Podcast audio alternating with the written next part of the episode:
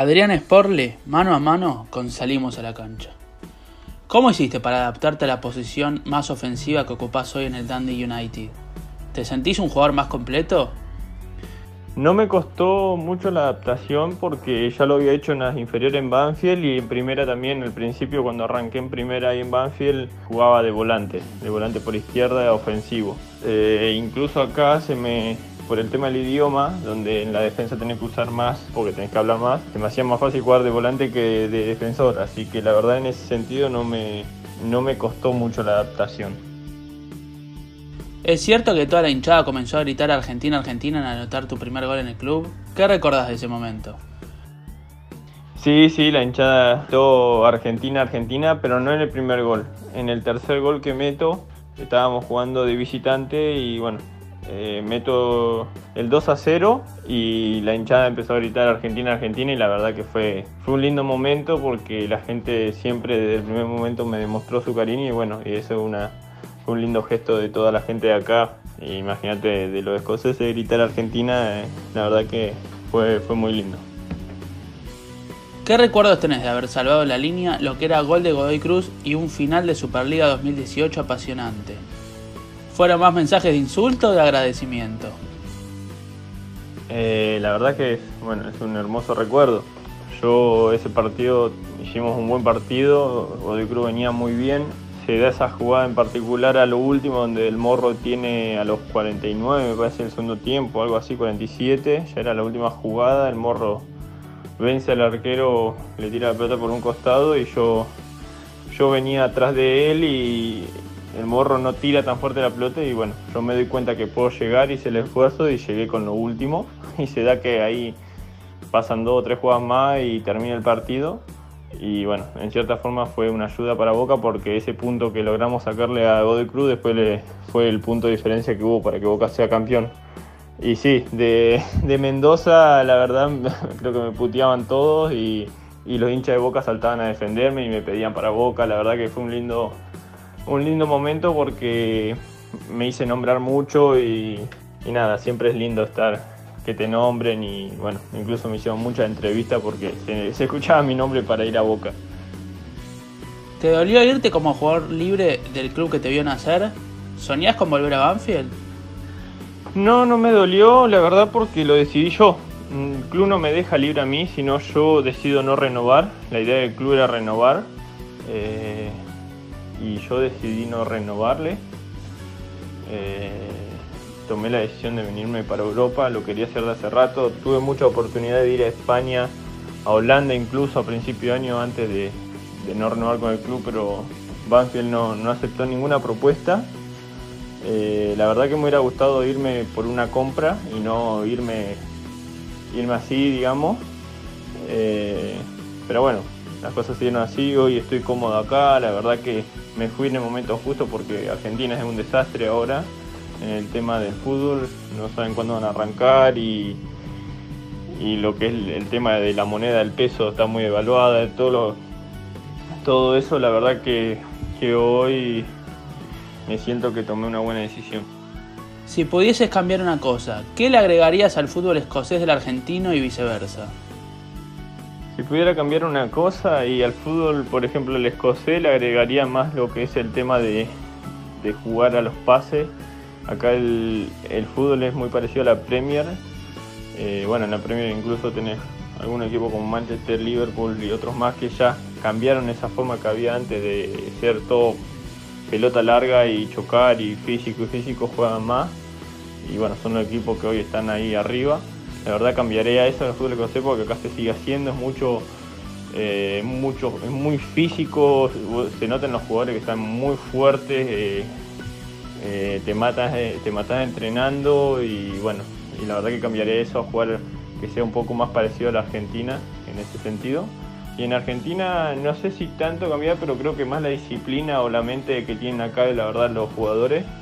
Los entrenamientos son a morir y, nunca se quejan. es increíble, la verdad, la forma de pensar que tienen y todo, creo que eso nos haría bien un cambio de pensamiento allá.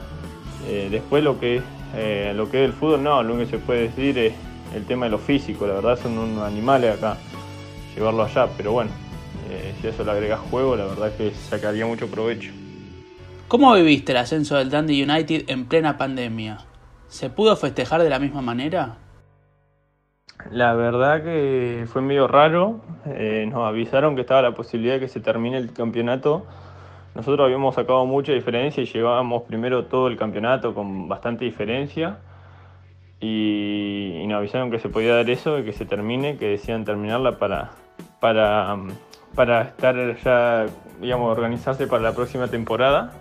Y bueno, fue a votación, se dio así, nos avisaron y no, la verdad que no es lo mismo porque no se pudo festejar con nuestra gente, no tuvimos, teníamos un viaje pagado para ir, no pudimos hacerlo, de, para ir con el equipo, eh, eh, teníamos una cena con la familia, no lo pudimos hacer, eh, digamos muchas cosas que no se, pusieron, no se pudieron hacer, festejamos por Zoom, o sea, hablamos con los dirigentes y los, y los compañeros por Zoom nada más que nos felicitaron y eso fue todo el festejo prácticamente que se hizo. ¿Cómo es la adaptación a dicho país? ¿Cuesta más para un jugador adaptarse a la cultura o al fútbol de otro continente? En mi caso creo que es más a la cultura que al fútbol. El fútbol, el fútbol no me costó tanto porque, bueno, en Argentina estuve con Julio Falciani y jugaba muy parecido a eso, era mucho pelotazo Julio y, y contragolpe y eso. Pero bueno, el fútbol en sí no me costó tanto, sino mala cultura. Eh, acá el día se hace corto porque ellos comen tipo 6 de la tarde y es todo así, ¿viste? Es, muy diferente en eso y bueno, ni hablar el idioma que tienen, tienen un acento tiene un acento que es difícil de entender, incluso para, tengo compañeros que son de Estados Unidos y me decían que a ellos les costaba al principio, entonces imagínate para mí.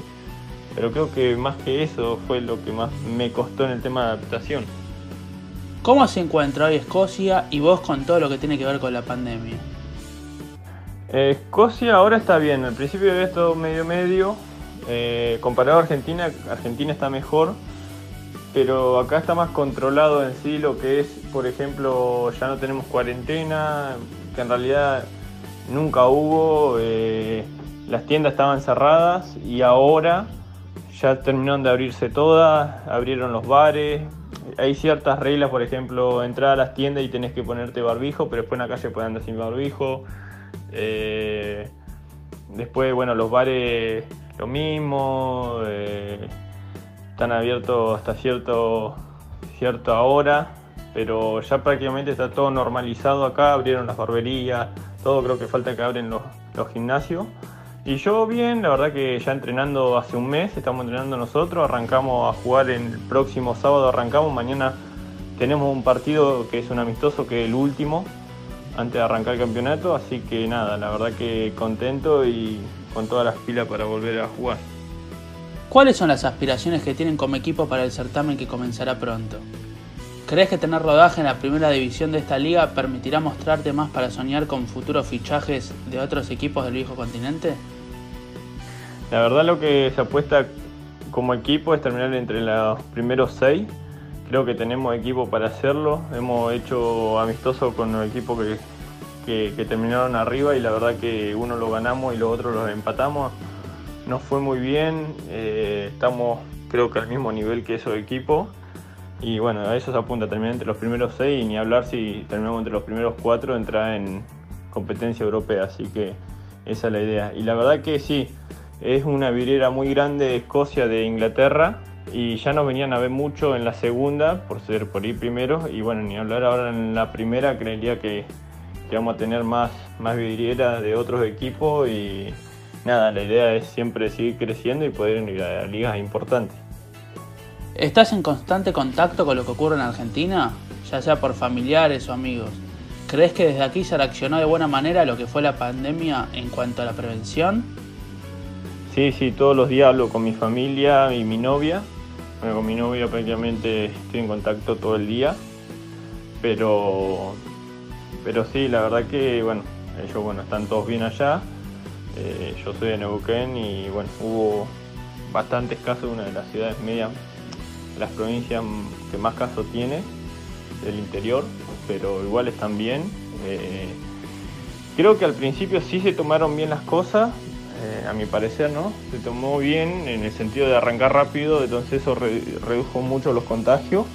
pero creo que, ya estamos en, un momento donde hay que buscar la forma para empezar a alargar todo por, el tema también de la economía y de los trabajos de las personas. Creo que hay gente que no la está pasando bien y hay que buscar una solución pronto porque eh, si no, la economía, por ejemplo, los aeropuertos están cerrados, mi papá le han cancelado ya tres vuelos para venir para acá, mi novia no puede venir tampoco, eh, y, todo eso creo que cuenta, digamos, eso te hablo del aeropuerto, pero así hay un montón de cosas donde creo que el país necesita que empiece eh, a circular todo porque, porque la verdad si seguimos así va a estar bastante complicado.